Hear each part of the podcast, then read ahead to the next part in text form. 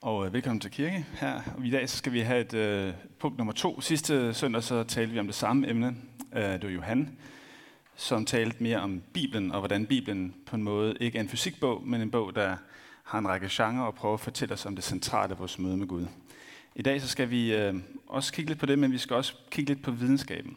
Og øh, nu ved jeg sådan et emne her som øh, videnskab og tro, så er der nogen, der synes, det er fantastisk, at vi endelig skal have det her.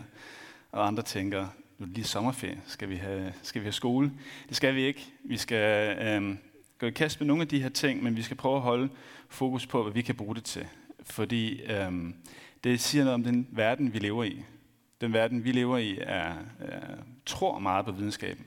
Og, hvis, øh, og det kan vi sige, hvis du er en, der sidder her i dag og tænker, det gør jeg også, jamen så kan det være, at du bliver udfordret lidt på, jamen hvad siger Gud egentlig øh, om det her? Og den anden vej rundt, hvis, øh, hvis du egentlig tror på Gud og har tænkt, det der med videnskab, det har jeg for længst løst, eller det har jeg lagt til side, jamen så kan det være, at det øh, giver god mening lige at kigge på det igen, øh, og forstå lidt, hvad andre folk øh, tænker på. Så lad os prøve at gå til det på den måde. Og øh, da jeg voksede op, så, øh, så havde jeg sådan lidt syn på det, tror jeg. Jeg voksede op i et kristent miljø, og jeg havde et billede af, at det var enten eller på en måde. Altså videnskaben stod her, og Gud stod her, og der var sådan lidt et battle. Og øh, det er ligesom, når man skal dele en kage, og den kan man så dele i, på en eller anden måde, og hver gang videnskaben opdager et eller andet, jamen, så skal Gud eller kristendommen ligesom kæmpe lidt tilbage og fortælle, at det er ikke sådan, det hænger sammen. Og øh, det minder lidt om sådan en forhandling. Man har en kage, og man prøver at dele den, og vi ser, hvem der kan få mest. Nu havde vi et øh, forhandlingskursus i, øh, på arbejdet øh, for nyligt, og øh, en af de cases, man skal lave der, den går ud på, at der er to hold, og øh, det er en, og man får selvfølgelig forskellig information, og begge hold i, det, den her case føler, at det er meget, meget, meget vigtigt, fordi at, øh, det gælder om at få fat i 1000 træer i Kanada. Og øh, de to firmaer skal ligesom øh, lave en deal, for at den ene kan få de der træer fra, fra sælger. Så hvis man kan lave en handel, før man går hen til sælger. Og de ene føler, at de skal redde verden, fordi at øh, der er en virus, og man kan bruge det her træ til, til at lave noget vaccine. Jeg tror ikke, I skal ikke, videnskaben her den er meget lav. Det er casen. Um, og, og den anden, det andet case, det var noget med noget forurening, jeg kan huske det. Men det var meget sjovt at se holdene kæmpe mod hinanden, for der var meget, som siger patos, der var meget følelser, og det her det var vigtigt, og, og det, vi har brug for de her træer. Um, så med sådan en case, så er det selvfølgelig klart, at der er en lille finte, der er skrevet ind i en lille sidebemærkning. Og det er, at det ene hold har brug for barken, og det andet har brug for fiberne i træet. Så der er en helt oplagt løsning, hvor man bare kan, kan blive enige om at tage de her træer og dele dem. Øh, og lidt, det er sådan lidt med videnskab og tro. De beskæftiger sig med to forskellige ting, og det skal vi se på. Det ene med barken, og det andet med fiberne. Det kommer tilbage til. Først, hvad kan videnskab? Hvad er videnskab god til? Videnskab er god til at forholde sig til det, man kan se og måle og veje. Og, øh, og det tror jeg, vi alle sammen har været kørt igennem i skolen. Og øh, jeg tror egentlig, at 99 procent af, videnskaben er så meget konfliktfrit i forhold til tro. Og øh, måske den, den anden vej rundt, at øh, jo mere man beskæftiger sig med, hvordan den her verden hænger sammen, jo mere kan man som troende i hvert fald sige, hold da op, hvor er Gud stor. Så, øh, og det var sådan, videnskaben fungerede op igennem årtusinderne indtil for nogle hundrede år siden. Så var det meget troende mennesker, der, der gik i kast med det, øh, både i den kristne og den muslimske verden, øh, med et ønske om at prøve at finde ud af, hvad er det for en verden, vi har fået givet, hvordan kan vi forstå den bedre.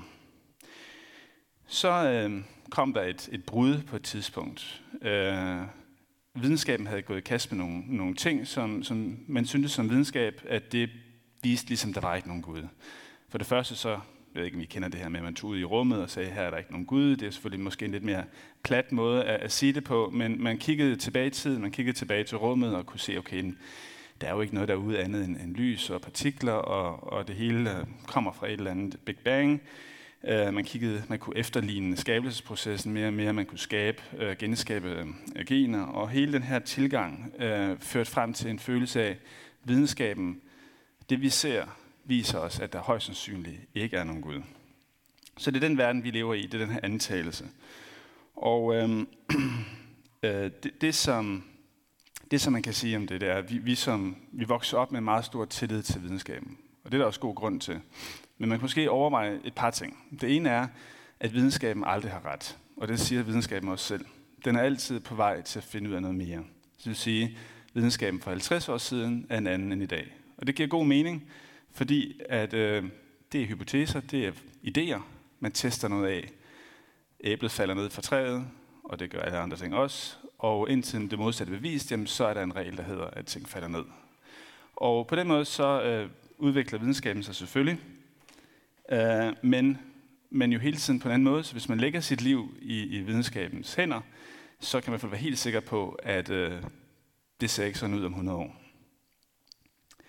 Et af de øh, ting, som jeg synes er, er spændende, det, det hedder øh, quantum entanglement. Det er sådan noget med, at øh, partikler kan bevæge sig på samme måde, selvom man spalter dem over tid og afstand.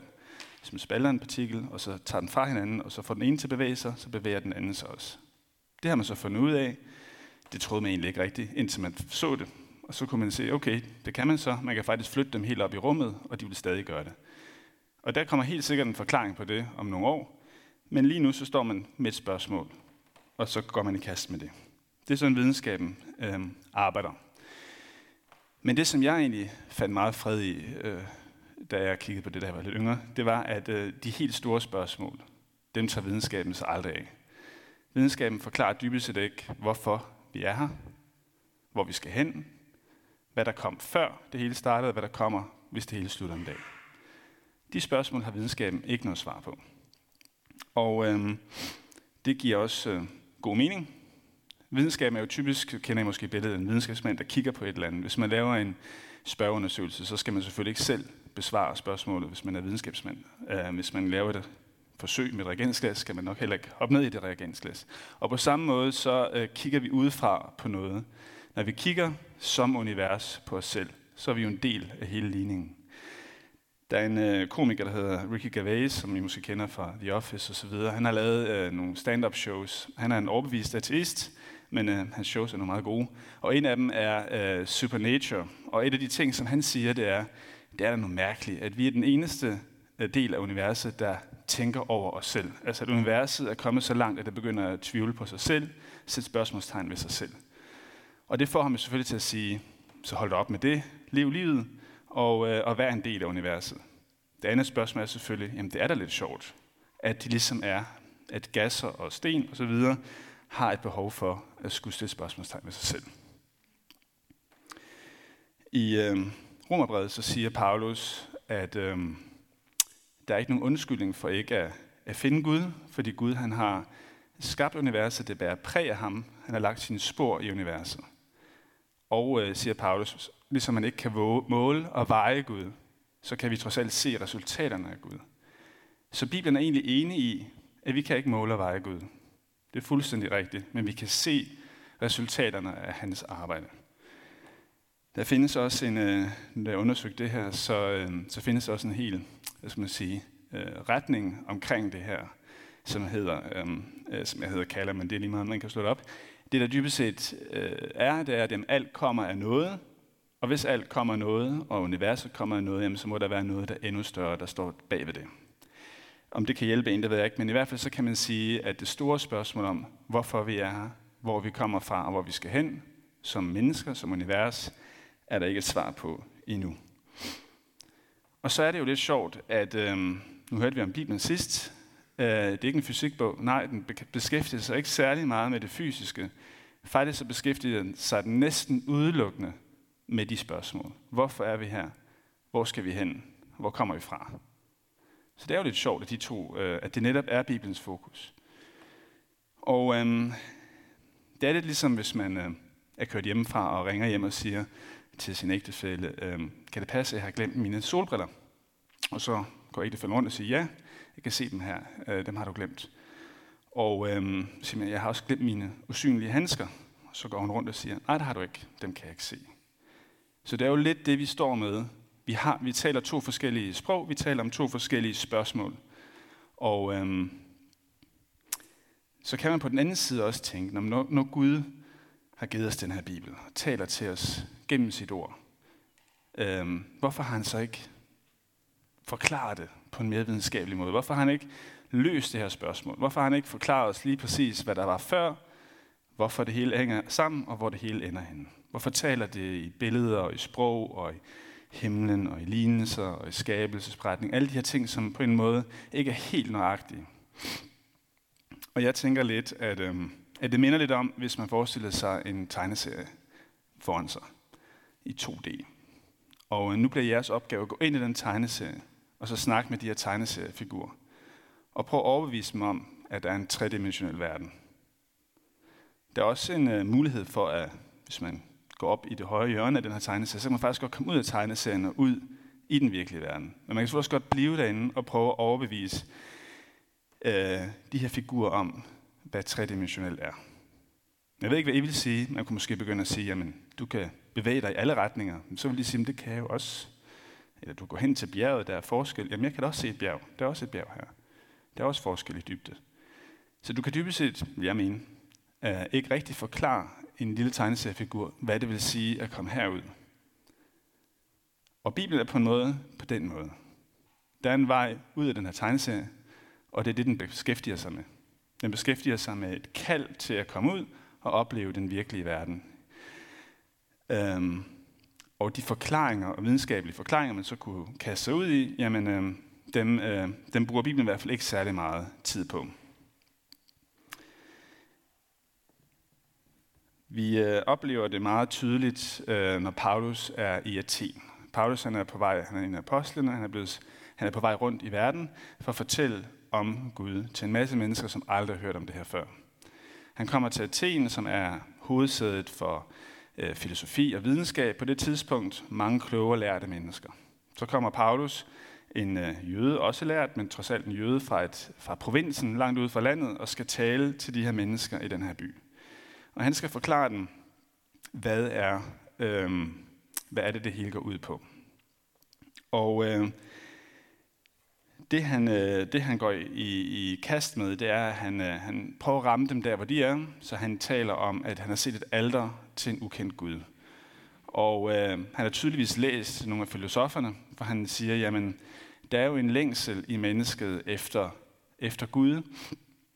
Og, øh, og øh, vi er skabt i hans billede, vi er indblæst af ham, ligesom jeres digter siger, vi er slægtskab med Gud. Og, øh, og det er den Gud, jeg taler om. Hvis, hvis talen stoppede der, så vil vi ligesom befinde os stadigvæk på det her niveau, at videnskaben har noget, og så er der noget åndeligt. Og øh, det passer meget fint, tror jeg, med, hvor mange af os mennesker i dag i Danmark er. Jeg tror faktisk ikke, at videnskab er det helt store udfordring for os. Øh, jeg tror, vi har øh, lagt det lidt til side. Øh, der er en, I 1800-tallet så opstod der det, der hed agnosticisme, et meget flot ord, som dybest set bare siger, vi kan ikke vide noget om det, der ikke er materielt. Videnskaben kan kun sige os noget om det, vi kan tage og føle på og se. Alt det andet, det ved vi simpelthen ikke noget om, og det skal vi ikke bekymre os om. Og derfor så tror jeg, at vores tid egentlig ikke er tro og videnskab, men jeg tror, det er tro og opgivenhed om de store spørgsmål. Jeg tror, at vi som samfund bare har givet op. Og det, øh, vi siger, at vi kan, ikke, vi kan ikke forholde os til det. Det er fint, hvis der er nogen, der vil tro på et eller andet. Det er også fint, hvis nogen vil undersøge et eller andet, have deres egen tro. Og på den måde så bevæger vi os over i sådan en selvbyggende tro. Man, man tror på det, man gerne vil, fordi vi ved dybest set alligevel ikke noget som helst om det. Og øh, det tror jeg er den ånd, vi lever i i dag. Det er også det, jeg selv nogle gange kan mærke, at jeg tænker, tja, man kan jo ikke vide noget om det, nu er jeg kristen, og så er det det, jeg er. Det er sådan lidt en slap tilgang til det hele. Men jeg tror, at den gennemsyrer meget af det, vi oplever i vores samfund. Øhm, og, og, og jeg synes, det blev tydeligst, da en af mine venner øh, skibede, skibede kristendom ud og sagde, at nu var han ateist, og jeg oplevede nærmest en missionskiver for at overbevise mig om ateismen, og jeg tænkte, hold da op, hvis jeg var lige så engageret, altså det var nærmest mere missionsk øh, og mere overbevisende, end, end hvad jeg sådan ellers oplever hos mig selv og hos andre. Så jeg følte egentlig, at i det her tilfælde, ateismen var mere overbevist, mere engageret, end, end det jeg egentlig oplever til daglig omkring de her emner. Og øh, derfor så skal vi, øh, skal vi læse øh, det her ene vers, som, øh, som, som Paulus siger til de her mennesker. For han lader den simpelthen ikke ligge der. Og vi, vi tager lige hele teksten Øh, og, og igen forestil jer, at Paulus står over for en masse meget, meget kloge mennesker, der er meget videnskabelige og meget oplyst, og synes, at det er spændende at høre om, hvad Paulus kommer med endnu en teori, de ligesom kan bygge ind i deres mange teorier om, hvordan øh, verden hænger sammen. Han skabte menneskerne med en længsel efter Gud, så de i deres famlen måske kunne finde ham. Han er nemlig ikke ret langt borte fra en eneste af os, for han giver os liv, bevægelse og eksistens, lige som en af jeres egne digtere har sagt, vi tilhører også hans slægt. Når vi er slægt med Gud, så ligner vi ham, og så skal vi ikke tænke på Gud som et billede i guld, sølv eller sten, et billede, der er formet ud fra menneskelig tankegang og kunstnerisk dygtighed. Indtil her, så synes jeg, det er så meget problemfrit. Jeg tror, alle har nikket og sagt, hold da op, Paulus, han, han, han forstår os, han har noget nyt at bringe med. Nu begynder Paulus lige at skifte sin øh, takt. Han siger, nok har Gud båret over med tidligere tiders uvidenhed, men nu befaler han, at alle mennesker, hvor de end er, skal vende om til ham. Han har nemlig fastsat en dag, hvor han vil afsige sin retfærdige dom over alle mennesker i hele verden. Det vil han gøre sammen med en bestemt mand, som han har udvalgt til den opgave, og for at hjælpe alle mennesker til at tro det, har han oprejst ham fra de døde. Så der øh, ved vi selv fornemmer det her med, at vi lige pludselig går vi væk fra den her lidt teolog, den her teoretiske diskussion over et konkret kald. Paulus siger simpelthen, han er derude. Gud er en bestemt Gud. Gud har et kald, en opgave. Der er en retning på, hvor vi skal hen. Og han er simpelthen oprejst en mand fra de døde, for at man kan være, ikke kan være i tvivl. Og så øh, sker der faktisk det, at forsamlingen deler sig lidt. Der er nogen, der begynder at grine, der er nogen, der gør hovedrystende derfra, og der er nogen, der gerne vil høre mere. Og øhm, jeg tror, det er der, vores kald er også i dag. Om man så tror på det, eller ikke tror på det, så er der måske et kald til ligesom at finde ud af, hvad er det egentlig for et, øh, øh, hvad er grunden til, at vi er her, og hvad er det, Gud har at sige til mig i mit liv. Videnskaben er jo, som vi hørte om tidligere, beskæftiget med at undersøge, opdage, lave eksperimenter og blive klogere. Og jeg tror, at det er den samme måde, som Gud egentlig kalder os til. Han siger, at øh, hvis vi skal søge, så vil vi også finde. Han siger, at hvis vi banker på, så vil han lukke op. Han øh, inviterer os ind i at finde ud af, hvad de store spørgsmål går ud på. Og derfor så tror jeg, at vi som mennesker sagtens kan bruge en hel masse tid på at undersøge det fysiske, men vi kan måske også bruge lidt af vores tid på at undersøge det, som ikke er fysisk. Og øhm, jeg er overbevist om, at vi i hvert fald ikke finder svarene på de store spørgsmål, så længe vi er en del af ligningen. Derfor så tror jeg, at vi skal ud over den og tale med, med ham, der har sat det hele op. Ja. Så vi skal afslutte med at, at bede sammen. Og øh, måske øh, personligt også lige lidt stillhed, før vi går i gang med at bede, hvor man lige kan tænke over, er der noget her, som, som øh, taler til mig? Er der noget her, som jeg skal bruge lidt mere tid på? Eller er der noget, som jeg kan, kan lægge over til, til Gud? Eller øh, hvis man ikke tror på Gud, så er der for noget, man kan øh, tage med videre og tænke over.